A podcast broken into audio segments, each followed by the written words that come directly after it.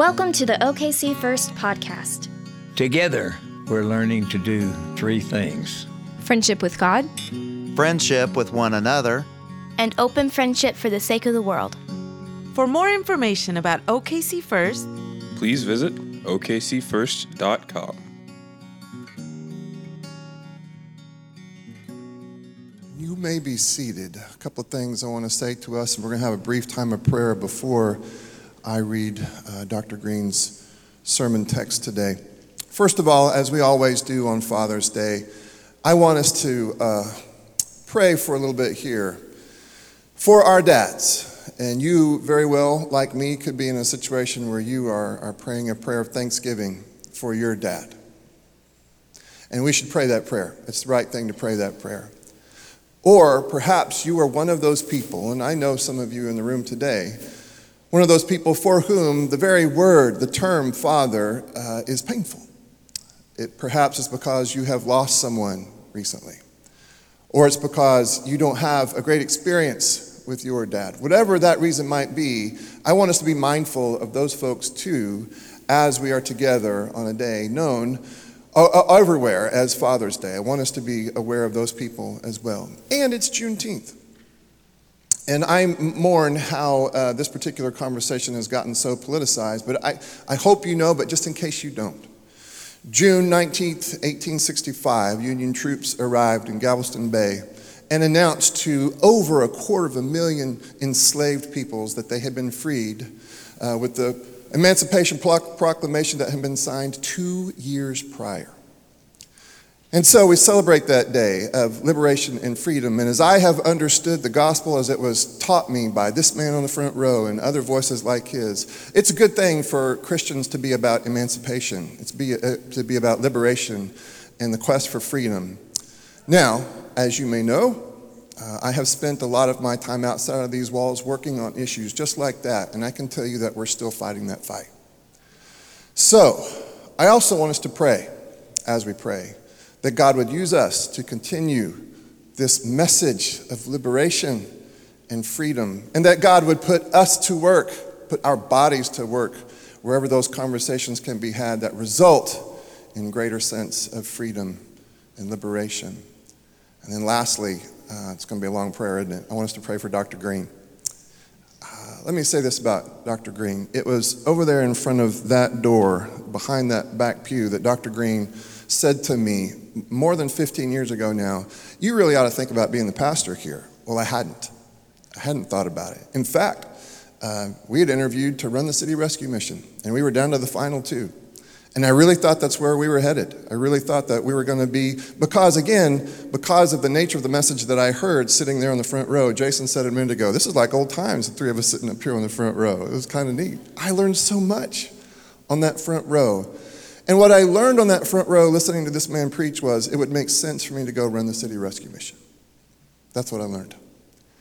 And then to have that same person say, but maybe there is a place for you here as pastor of the church that will continue this, this message of liberation, uh, of justice, of gospel, of hope and light and wisdom. I hadn't thought about it. I uh, was actually kind of uh, against it uh, Kelly and I both had thought it through and said, no, absolutely not. And then God moved our hearts and shaped our hearts, and, and here we are, some 15 odd, 15 odd years later. But I don't think it would have happened had Dr. Green not spoken into my life back there in a very specific way. So thank you. This place and this pastor bear your marks, and we always will.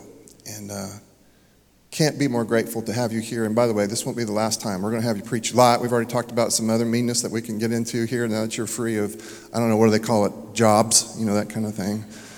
Uh, but uh, we want to pray for you as well. So let's have this word of prayer, and then after that, I'll have us stand for the text. But let's pray.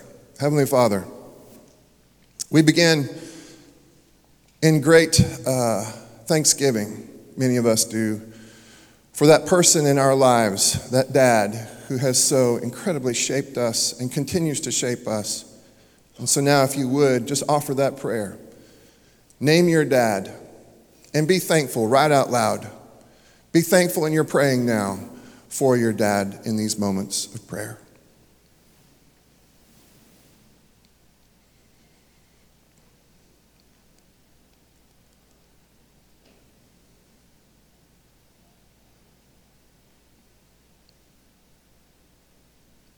Father, we're also mindful of those people who hurt today because it's Father's Day for various and sundry reasons. Move our minds now to those people who may be sitting nearby, people who today hurt and perhaps hurt worse than anybody else hurts because of the absence or because of the loss of a father. So, would you now pray for those people?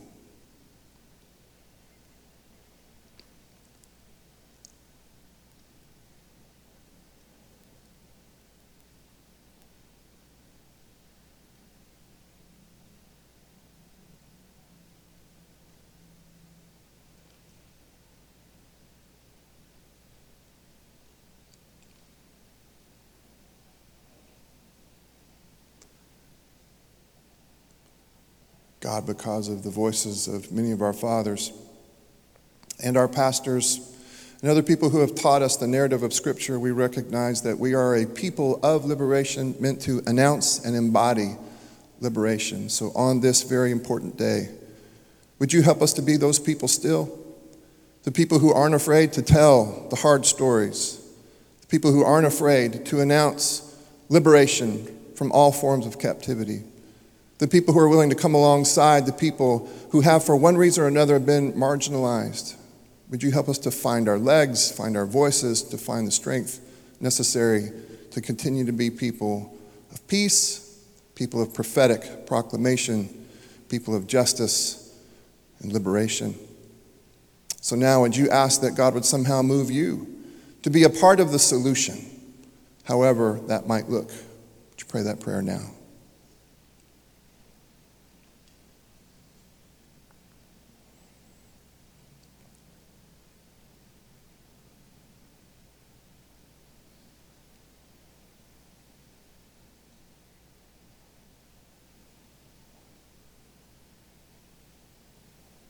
Finally, God, we anticipate hearing from your spokesperson today, from your servant. But we pray right now that you would somehow communicate our love and support to Dr. Green. That you quiet his mind and heart so that he can, without any kind of obstacle, communicate your mind and heart to us. So would you now, church, pray for Dr. Green?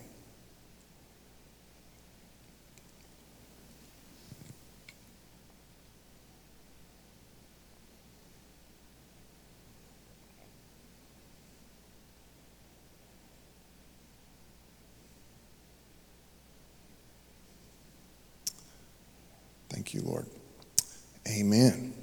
And if you would, across sanctuary, stand as I read our preaching text for today. I'm reading now from Proverbs chapter 8, verses 1 through 4, and then verses 22 through 31. Hear, O Israel, the Lord our God, the Lord alone. You shall love the Lord your God with all your heart, with all your soul, with all your might. Keep these words that I'm commanding you today in your heart. Recite them to your children and talk about them when you are at home and when you are away and when you lie down and when you rise. Bind them as a sign on your hand, fix them as an emblem on your forehead, and write them on the doorposts of your house and on your gates. The Lord created me at the beginning of his work, the first of his acts of long ago. Ages ago, I was set up at the first, before the beginning of the earth. When there were no depths, I was brought forth. When there were no springs abounding with water, before the mountains had been shaped, before the hills, I was brought forth. When he had not yet made earth and fields or the world's first bits of soil. When he established the heavens, I was there. When he drew a circle on the face of the deep. When he made firm the skies above. When he established the fountains of the deep. When he assigned to the sea its limit, so that the waters might not transgress his command. When he marked out the foundations of the earth. Then I was beside him like a master worker and I was daily in his delight, rejoicing before him always, rejoicing in his inhabited world and delighting in the human race. This is the word of the Lord. Thanks be to God. You may be seated.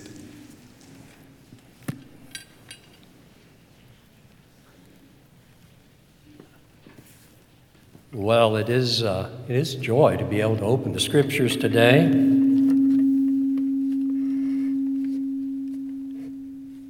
Ringing uh, sound to my voice there.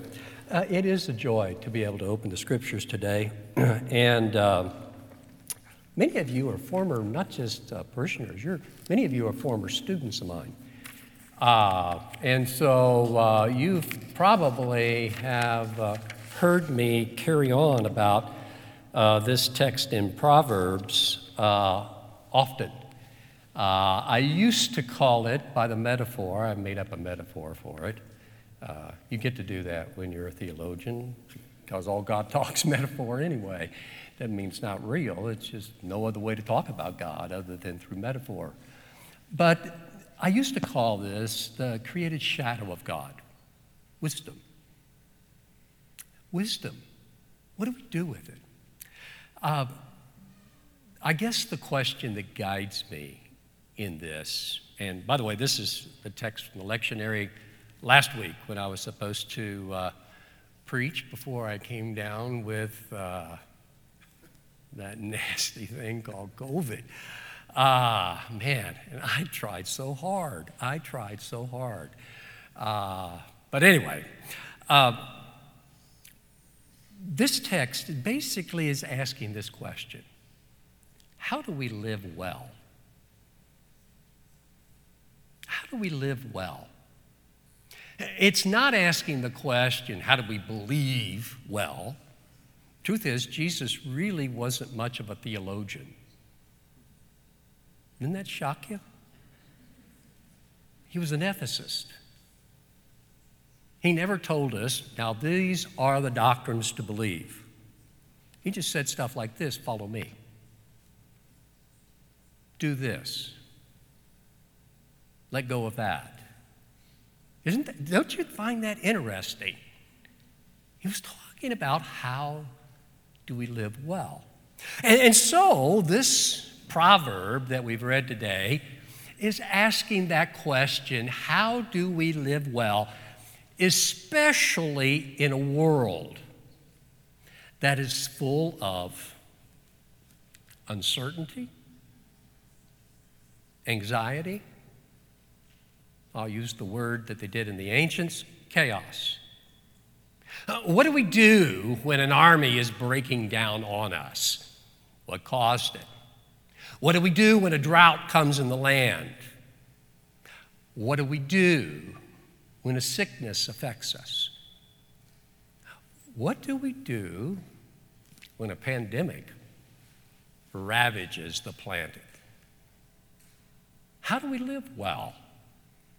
How do we live well? Now, you, are probably saying, well, Steve, well, why does that even matter? What we want to do is get our souls right with God and then, you know, fly away in the great chariot of love and fire and whatever it is, or maybe the great ship Enterprise, and be gone from this place. Why does it even matter? Well, it matters because life and death's at stake, and that's really what this proverb is trying to say to us. In fact, in the latter part of this chapter, I want to read these verses, these words to you. Verses 35 and 36. Whoever finds me, talking about wisdom, finds life and obtains favor with the Lord. Whoever misses me, intriguing word there, miss. It's, it's the Hebrew word that we most often translate sin. Doesn't mean what we Nazarenes call sin, willful transgression against the known, known law of God. That is too narrow a definition, by the way. It means to miss it, miss the mark. Somehow fail to recognize it, do it, right? The Baptists among us are probably feeling really good about me right now. I'll give you a reason not to like me. Don't, don't worry about that. Uh, those who miss me those who miss me injure themselves. Now get these words. And those who hate me hate wisdom, love, death. I was doing a little reading recently, and uh, the war that we lost the most uh, human life, American human life, uh, was the Civil War. Uh, a little over 600,000 uh, U.S. Uh, persons died during the Civil War, and, you know, basically because we were killing each other. Uh, but that's a lot. The, the next greatest war to that uh, was World War II. We lost right at 400,000 people, United States folk, in World War II. Next to that, World War I, that's just a little over 100,000 people. Now, I, I mean, that sounds awful, doesn't it? I mean, when you put the Civil War and World War II together, the carnage, just a little bit over a million people. Kind of know where I'm going with this? In the last two years, we've lost over 1 million people in the United States of America because of COVID. You know them, and I do too. I mean, I, Elaine keeps track of everybody through Facebook. I don't. I call it Spy Book. I love Spy Book, by the way. You know, you get a watch and see and go, ooh, and then you, you, nobody knows what you're doing. I just love that. Uh, but as I've looked back across all the folk that I've pastored now, uh, all the folk that I've known, dozens and dozens of people that I've loved and cared for, eaten meals with, partied, party in a Nazarene kind of way, of course, have died of COVID. Now, I asked myself the question why do they die? Well, a lot of it's just tragic, right? It's just downright tragic. This is awful pandemic that swept the planet. But some of it is because of what this text is saying. I'm not being terribly political right here. In fact, the honest truth is when you treat a pandemic politically, the sages in the wisdom tradition would call you a fool. If you hate wisdom, you love death. Now let that soak in a bit. So, what do we do with that? What do we do with all the chaos that comes our ways, the uncertainty, the ambiguity? As, I, as I've really reflected, and I've reflected on the ancient world as well as our world. And I think there's a, there's a commonality of what we try to do. And it's one of three things, and sometimes it's a combination of all the above. One of the things we try to do is that we, we try to control this chaos and, and we try to control this chaos with all kinds of means that we think are powerful enough to do it. So, for example, when we're terrified by, well, let's just say Vladimir Putin and Russia, what we want to do with that kind of chaos is we want to take our strength, match it against his strength, Am I making sense to you? With the potential of death. Now, don't get me wrong. I am no Putin kind of guy. Uh, a bad man. Right? Bad man. That's one of the ways we try to do it in a modern setting. In an ancient setting, they did some other kinds of things, and maybe we do those similar things.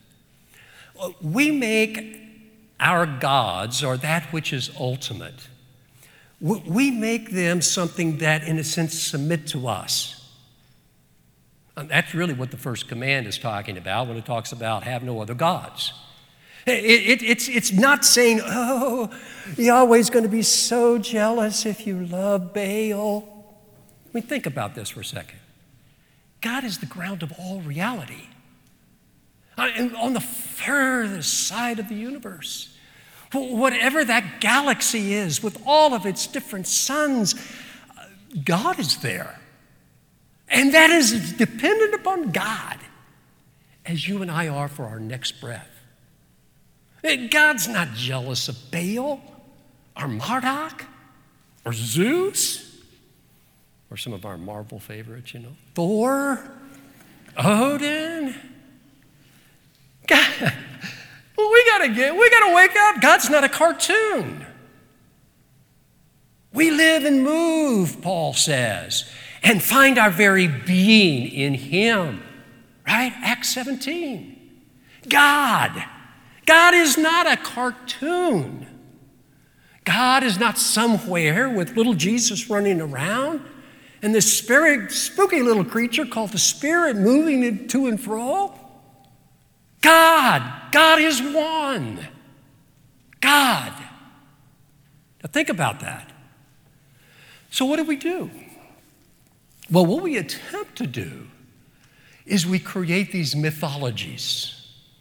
Some of us then believe that if we do the right kind of thing in relation to these deities, even the deity that we call the God and Father of our Lord Jesus Christ, that we can then get that God to do for us what we want. Are, are you following me a little bit?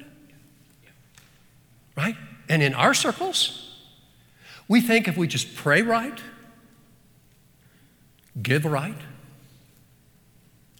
that God will then do what we want God to do. By the way, that's the second commandment have no idols. God is saying, You can't manipulate me. Are you kidding me? Are you kidding me? There is no manipulation of the reality within which all reality is dependent. But, as we say here so well, ah, God's mind's already made up about you, and it's good. In other words, God loves you. And He loves all of us who don't love Him back. And he loves the birds, the butterflies, the ground, Mars, right? Even Elon Musk. Now, that's a man who's a genius and a fool at the same time. Incredible combo. Incredible. I mean, God loves. And that is the truth. Therefore, you can say, I can say as genuinely as we know how, God is pro life. Everything God does is for the generation of life. Everything. Now, with that backed up, let's, let's get back here. What we try to do then is control these powers and sources, be they other gods, be they manipulate God through our prayer, thinking that somehow we know best how to get God to act rightly. In a sense, we're trying to convert God to our way of thinking. Others are not quite like that. Others will say words like this It is what it is. It is what it is. Right? Or if we're a good Calvinist, God determined it. By the way, you're probably not a good Calvinist. Even Calvinists aren't good Calvinists.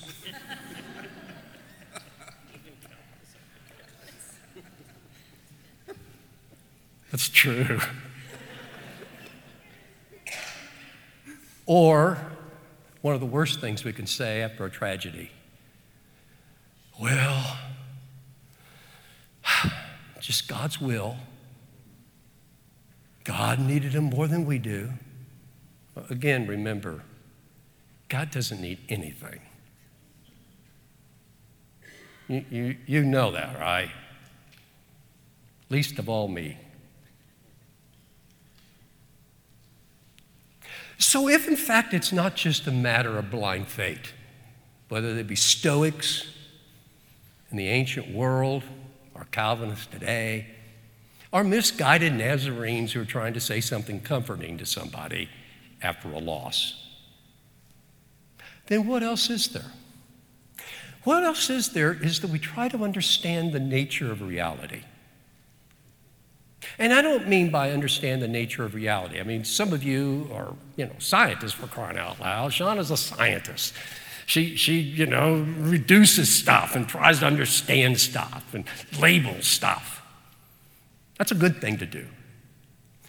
But what I'm talking about and what wisdom is saying is that there is a collection of principles or laws or policies. I would rather talk about it in linguistic terms. Wisdom is a grammar, a grammar to a language called reality. Now, I want you to think about this with me for a second. When I say that, you, you can know a variety of foreign words and not know the language, right?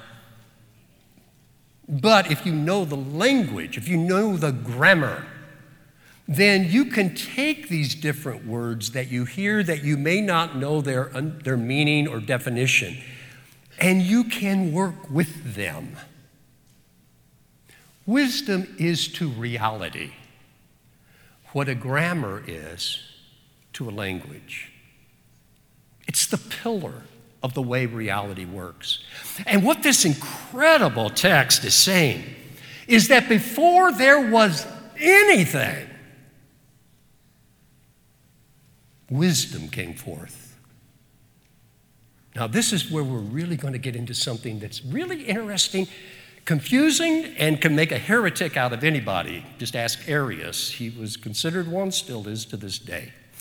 So I want to talk about it for just a second because the very movement or evolution of this understanding of wisdom, it will start here, and I'm going to talk about a Hebrew and a Greek word in a second. So forgive me, but again, I have been a theologian for quite a while. It is what we do. But I want to then move this through a kind of evolution of the concept into what's called the intertestamental period. We have texts from there called the Apocrypha. And then into first century Judaism, and in particular into Jesus and Jesus' self understanding.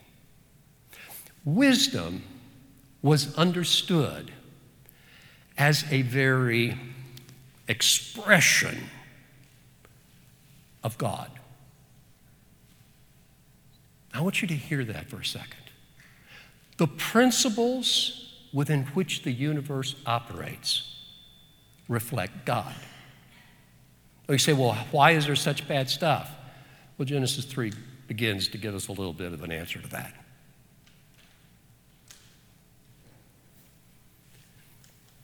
God is seen in the way wisdom functions.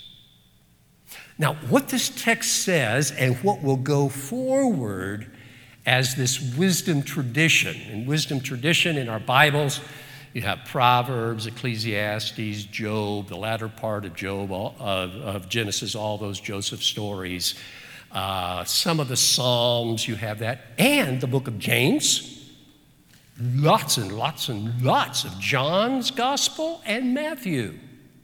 I, the wisdom's everywhere. And a little bit of good old St. Paul.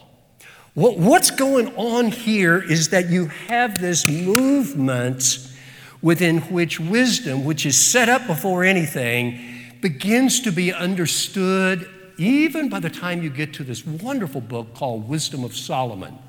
It is understood there in the early third century BC as an expression of the very goodness of God, an emanation, those words say, of His very glory.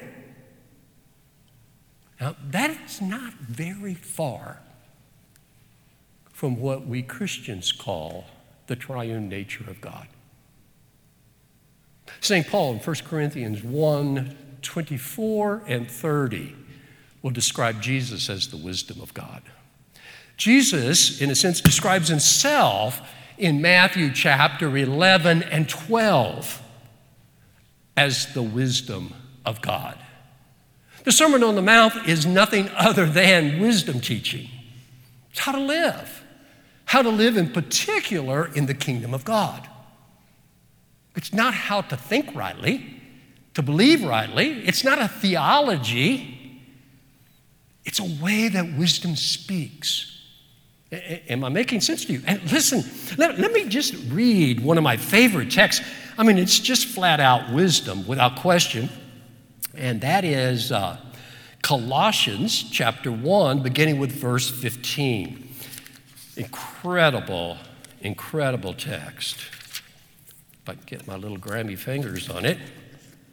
Listen to these words. This is wisdom. He's the image of the invisible God. It's wisdom. The firstborn of all creation.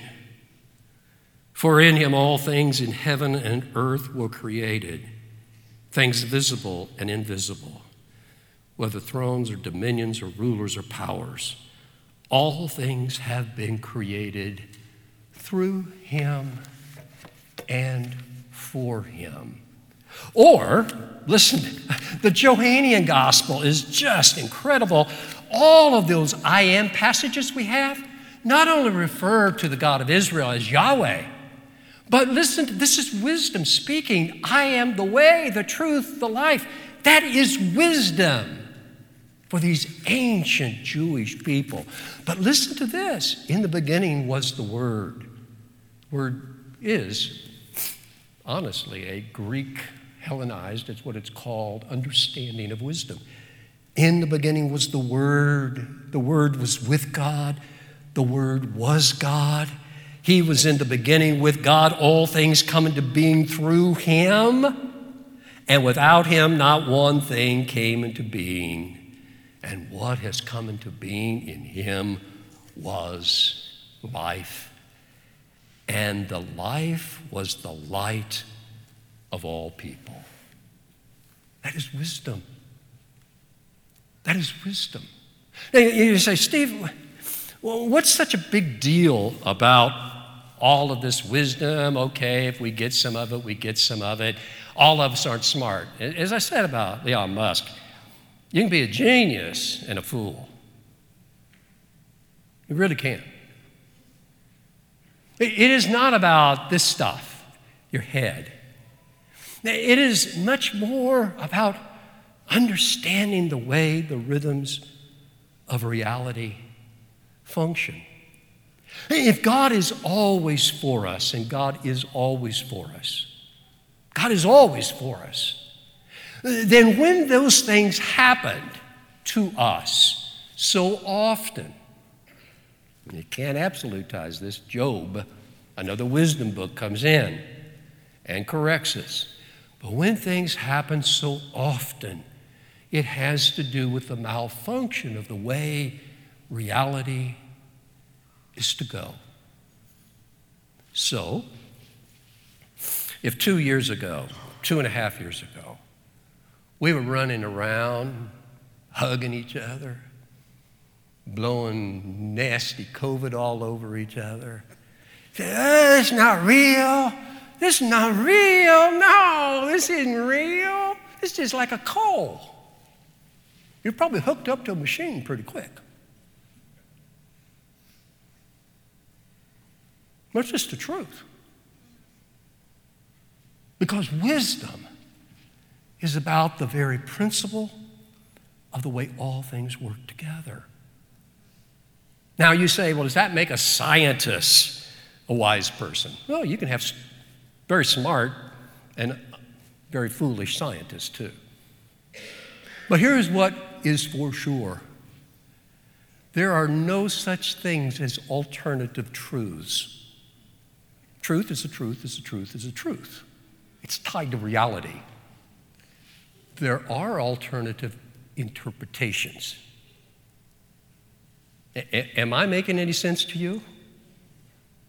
And so, what do we do with wisdom to live by? How do we live well? I'm going to give you three things. They're quick. Uh, you can list them, and I'm done.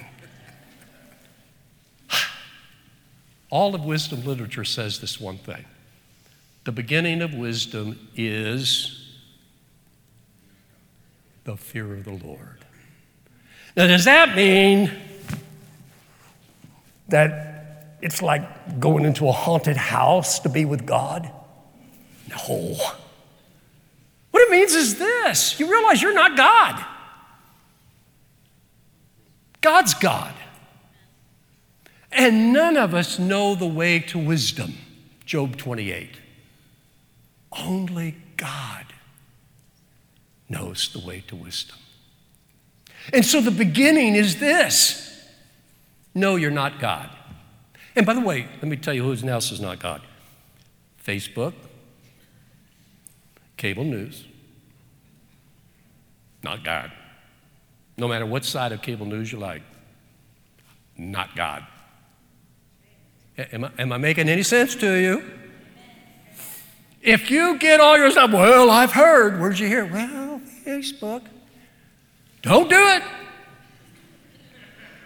Don't do it.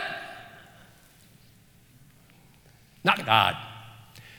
What that really means is that we take a stance of humility in the world.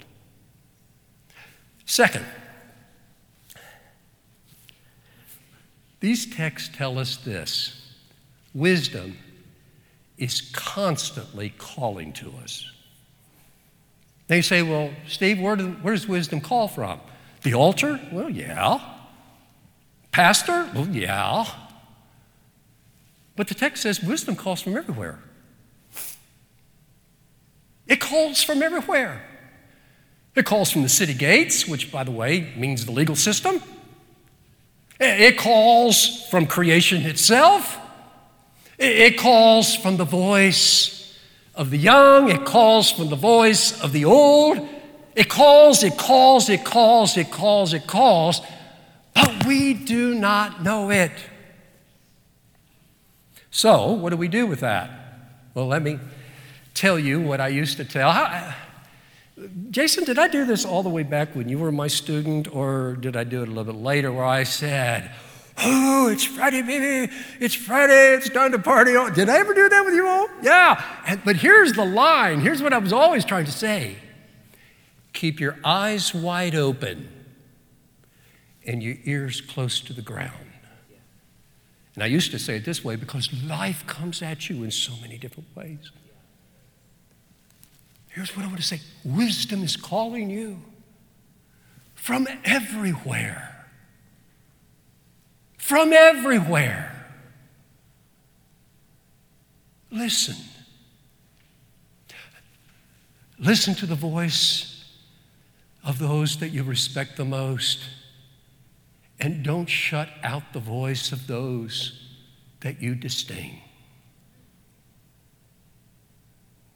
Remember, even a donkey can talk when God enables it. Balaam's donkey, by the way. It, isn't it corny when preacher theology people do jokes with Bible and theology? That's when you know you've just totally gone off the edge. You just, woo. Listen. Listen. Listen to your body. Listen to your friends. Listen. Don't become a ditto head. But listen. Listen. And finally, when you hear from all of these corners of reality words, there's a third follow Jesus. Why? It's the wisdom of God. He is the wisdom of God for crying out loud. Jesus is the wisdom of God. So when he says, Follow me, he actually means it. He doesn't mean, Oh, poor Martin Luther, he really messed up on this. He doesn't mean, Oh, you try to follow me, you can't follow me. Oh, therefore you're in despair. Throw yourself on the grace of God, and God will give you a lollipop. That is not well, he didn't say lollipop, but basically the same thing. Follow Jesus. You say, well, Steve, sometimes I follow Jesus and I don't do it well. Oh, yeah, that's, that's not okay, but get up, dust yourself off, and start following again. And when I mean follow Jesus, I don't, I don't mean be hyper religious unless you understand all of reality as sacred, which, by the way, I do. But follow Jesus. He is the way, He is the truth, He is the life. Well, you say, Steve, it doesn't work in the real world to follow Jesus. And that's the reason we have such bliss and peace and harmony and health and happiness today, right?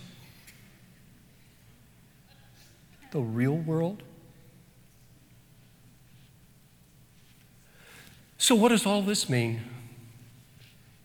It means a lost art for folk like us. Learn to discern. Learn to discern. You're not God. That's okay. Listen to all kinds of voices from everywhere, not just Facebook. But you can listen to some of them too if you like. Just delete them every once in a while. And third, follow Jesus. When I uh, left here now, 15 years ago, wow, I must be getting older. I preached a series of sermons, uh, probably two months worth.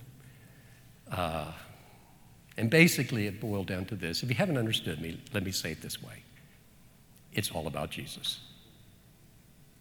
And so I want to say again to you it's all about Jesus not a get out of jail free card. The way, the truth, life. In just a minute, our pastor is going to come and he is going to lead us in the Eucharist. I would like for you to imagine, though, with me, what you're taking into yourself today is wisdom. It is wisdom. May the Lord bless you and keep you.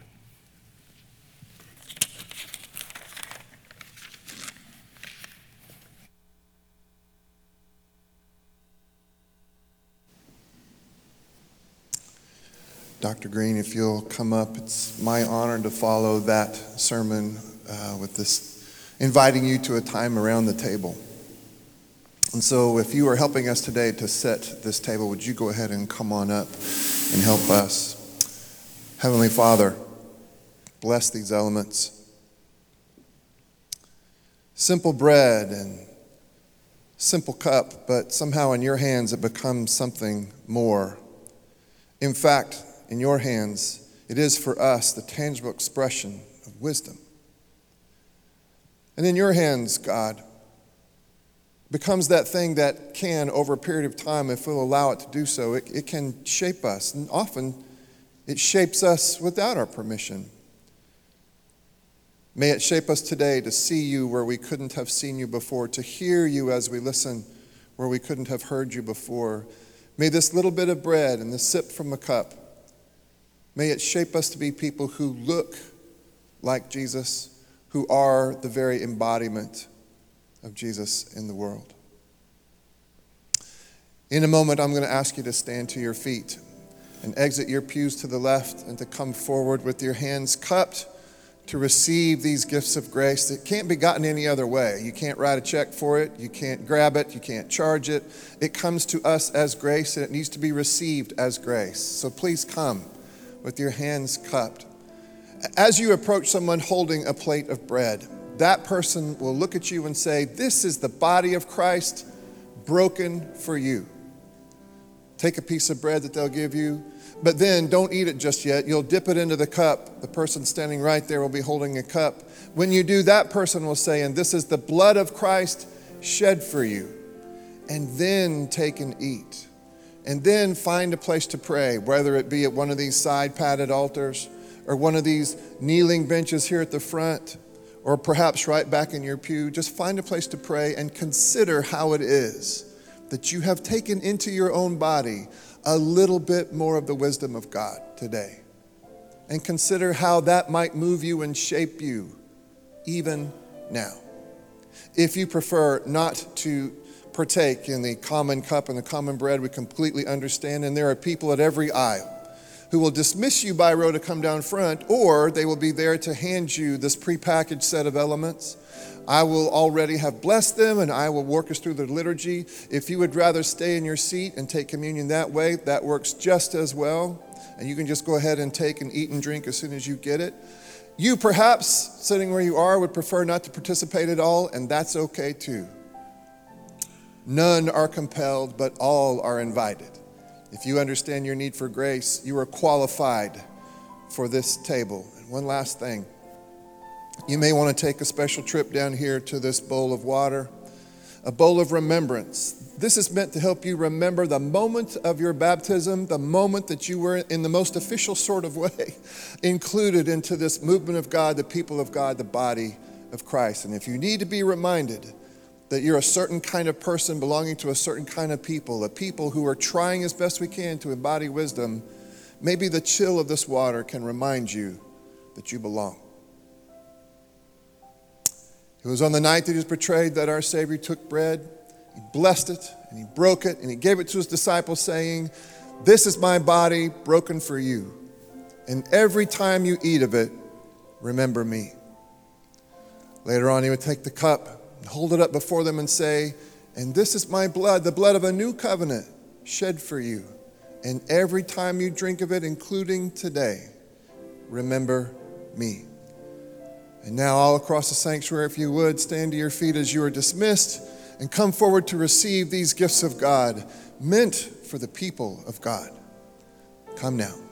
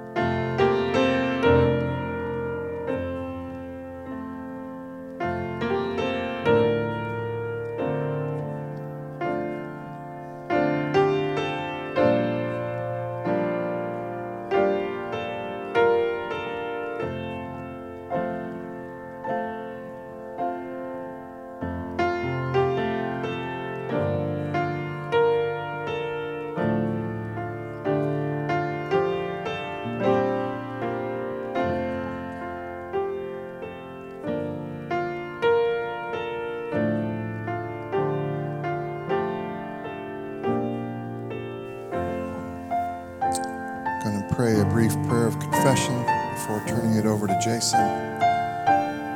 Prayers of intercession in the Lord's Prayer.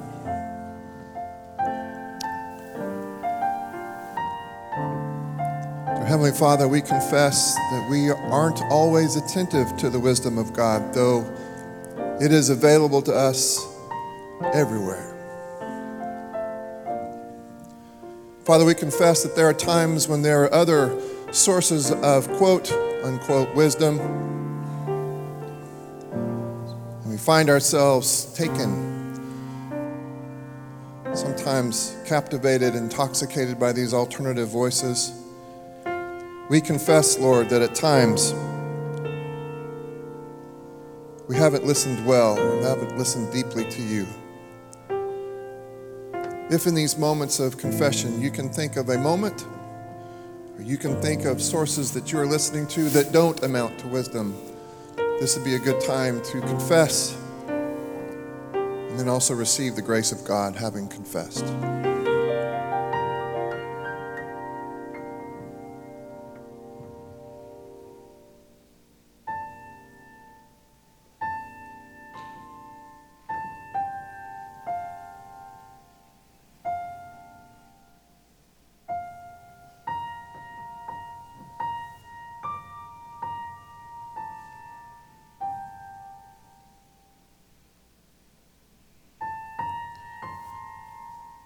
God, help us to show up in humility.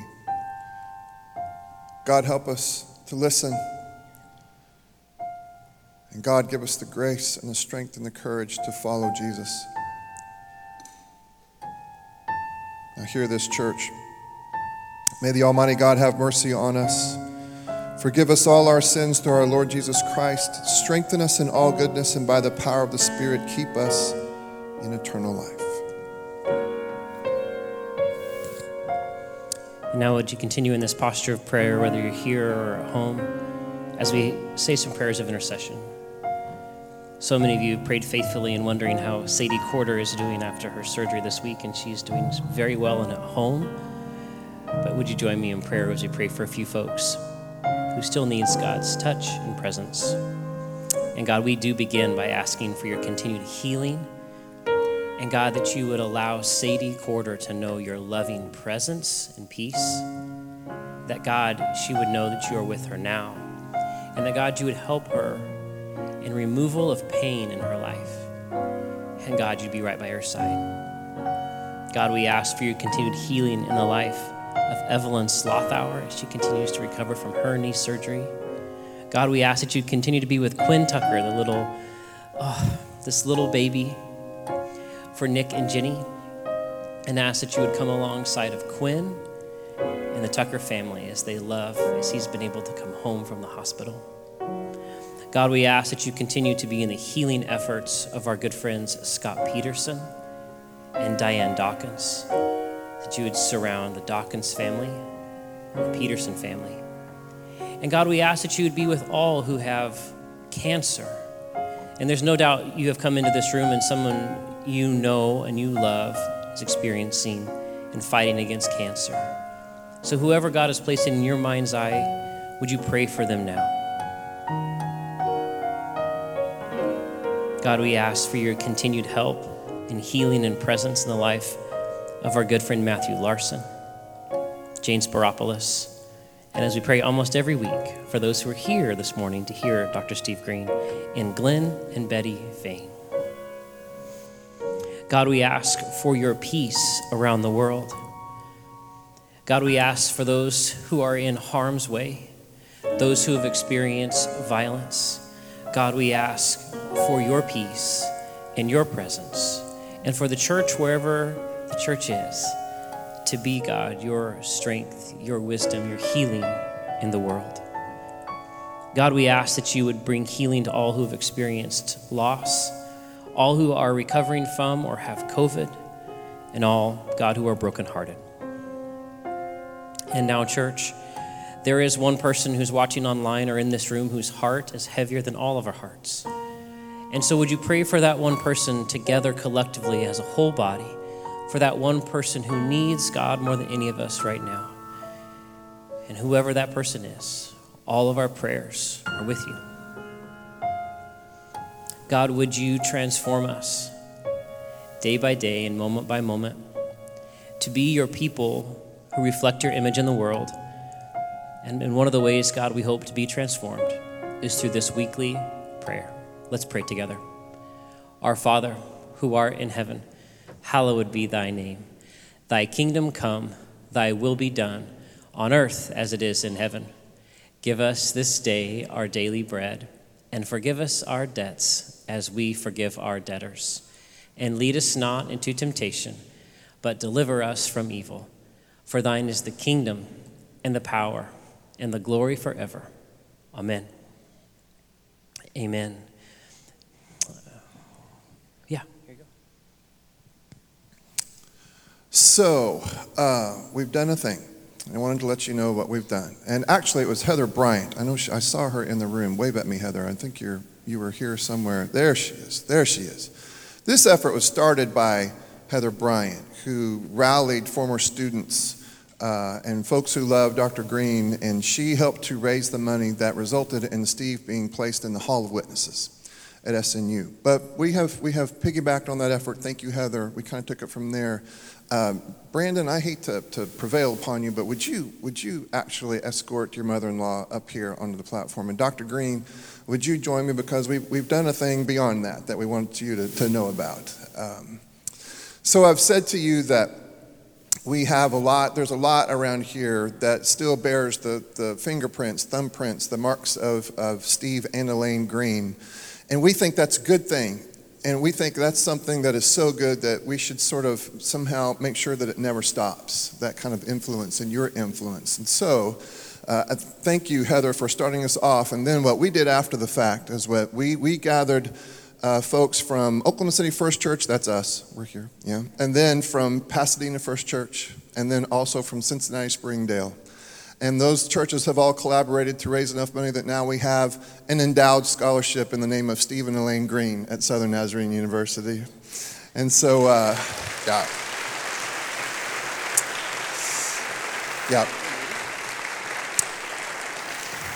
Now, I'm reading this, but you should know that Jason wrote this language in recognition of Christ like service to God to the Academy and to the Church of Oklahoma City, First Church of the Nazarene, Springdale Church of the Nazarene, and Pasadena First Church of the Nazarene, Southern Nazarene University, family and friends. We wish to honor Dr. Steve and Mrs. Elaine Green with the establishment of the Dr. Steve and Mrs. Elaine Green Ministerial Inter- Internship Endowed Scholarship. And so all of these churches have gathered, all of your former congreg, not all of them, but the three really important ones, right? have all kind of joined forces to make sure that uh, forever that you would continue to mark us and mark ministerial internships uh, students and all of that and so uh, church what a let, us see we need to get some good wait you have something jason you're headed somewhere because i know i want you in this uh, oh okay so would you all come kind of toward the front over here because Zach is really good at taking pictures, but he's all, always better. We can get in a little closer proximity to one another. Jason went and picked these up for you, Elaine, and so I want you to have these. And here, Dr. Green, you hold this. I want to stay just, just right. What else should we do? Uh, oh, lower the stand. Right. How about if I just get rid of it? And do you want to centered behind the Christ candle, or does that? Yeah. Okay. Let's let's be centered behind the Christ candle because you taught us that it was important, and so here we go.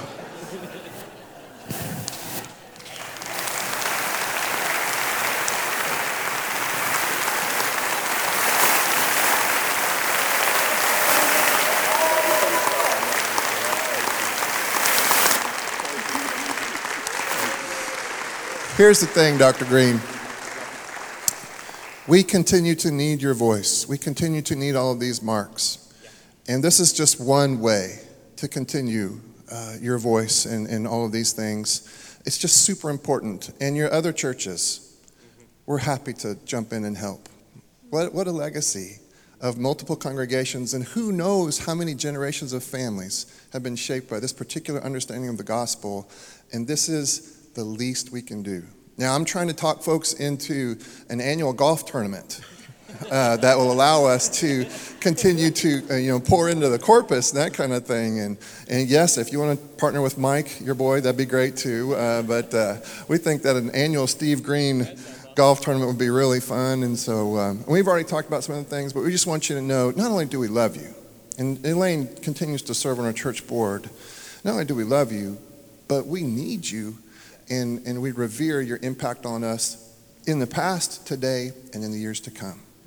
So thank you so much. And I don't want to, to press the microphone in anybody's hand unless you want me to press the microphone in your hand because we would love to hear from you if you have anything you'd like to say. If you hold it. I'll hold it. Okay. Thank you so much. We love you all. And I think it's seven years ago, maybe, when we came back to OKC First. I said in the service, I think we were in the Cole Center before we came back in here, and I just had tears streaming down my cheeks the whole time. And I leaned over to Steve and I said, I feel like I'm home, home again. So thank you for being our body of Christ that we can journey through this life with. And this is overwhelming to think that former churches and students and whoever contributed to this will make a lasting impression for many generations of students. Absolutely. It's humbling. Dr. Green, anything? Thank you. Uh, wow. Uh, I don't have any wisdom right now. but thank you. Thank you. I love you all very, very much. Thank you, Pastor. Thank, Thank you. you. We love you guys. We'll let you guys go ahead and take a seat. But how about one more round of applause for